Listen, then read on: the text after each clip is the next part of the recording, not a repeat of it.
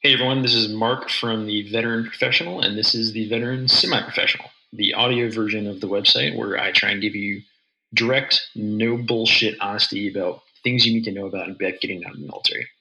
So today I'm highlighting my resource of the week, which is Team Rubicon. So if you've never heard of Team Rubicon, they are a seriously fantastic organization. So they were started by a Marine who returned from combat and realized that a lot of veterans get back and are kind of told that you know your service to your country, your service to your community is done. You have nothing else to offer. You you know if you're going to get out, you got to get a regular job, and like that's the end of feeling like you're giving back to your community. You thought, well, that's kind of bullshit. So we started Team Rubicon, and the idea behind it was okay, veterans are used to working in uncomfortable places. They like hard work. They like getting dirty.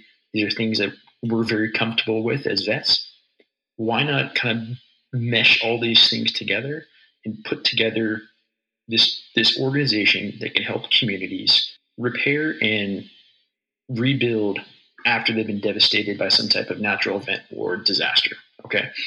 And that was kind of the, the genesis of the idea. So what, what does Team Rubicon do? Like how can you use them as a vet?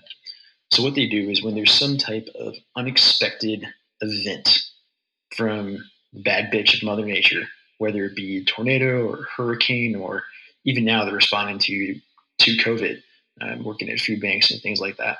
They put together a team from their organization to try and respond to that and, and help out.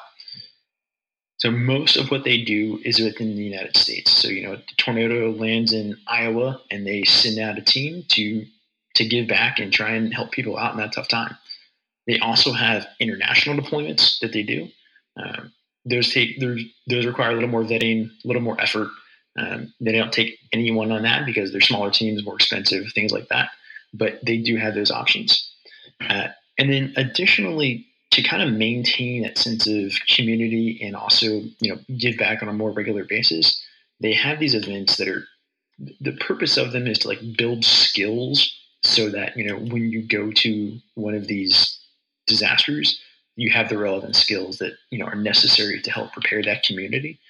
So, for example, like you know what what I, the first time I ever used Team Rubicon or ever worked with them, what I did was it was a Habitat for Humanity project, and we literally they were working on this house, and it had been uh, they'd been rebuilding on this old piece of property, and they had this really kind of rickety old shed in the backyard, and it was a one day project, and me and a couple other guys just went out there and tore down the shed. Um, the tearing down the shed part was actually fairly easy then compared to the multiple hours of sledgehammering we had to do on the concrete pad, which is a whole other level of work. But the point being is like they have those kind of single day projects too, which maybe uh, it's a good entry point because you can just kind of sign up and go. Now, what's important to know for their their domestic and their international deployments is um, in order to be eligible for those, you have to. It takes some legwork on your part. You can't just show up to them.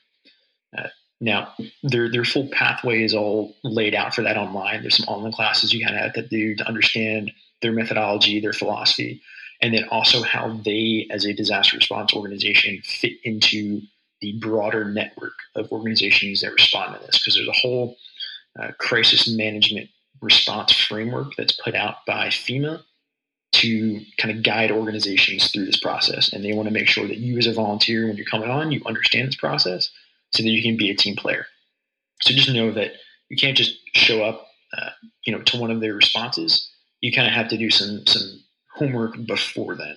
But it's kind of thing. If you're if you're focused and putting in the effort, you can knock it out in a couple hours. All right. Now, additionally, one thing I really do want to highlight is this thing they have called the, uh, the Clay Hunt. Um, a Clay Hunt Fellowship Program. Okay.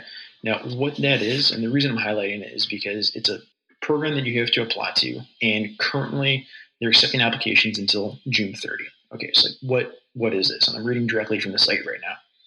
The Clay Hunt Fellows Program uh, was established in 2012 to increase volunteer engagement and grow veteran leaders within Team Rubicon. The program was inspired by a Marine veteran and original TR member, that's Team Rubicon, Clay Hunt, who lived from 1982 to 2011.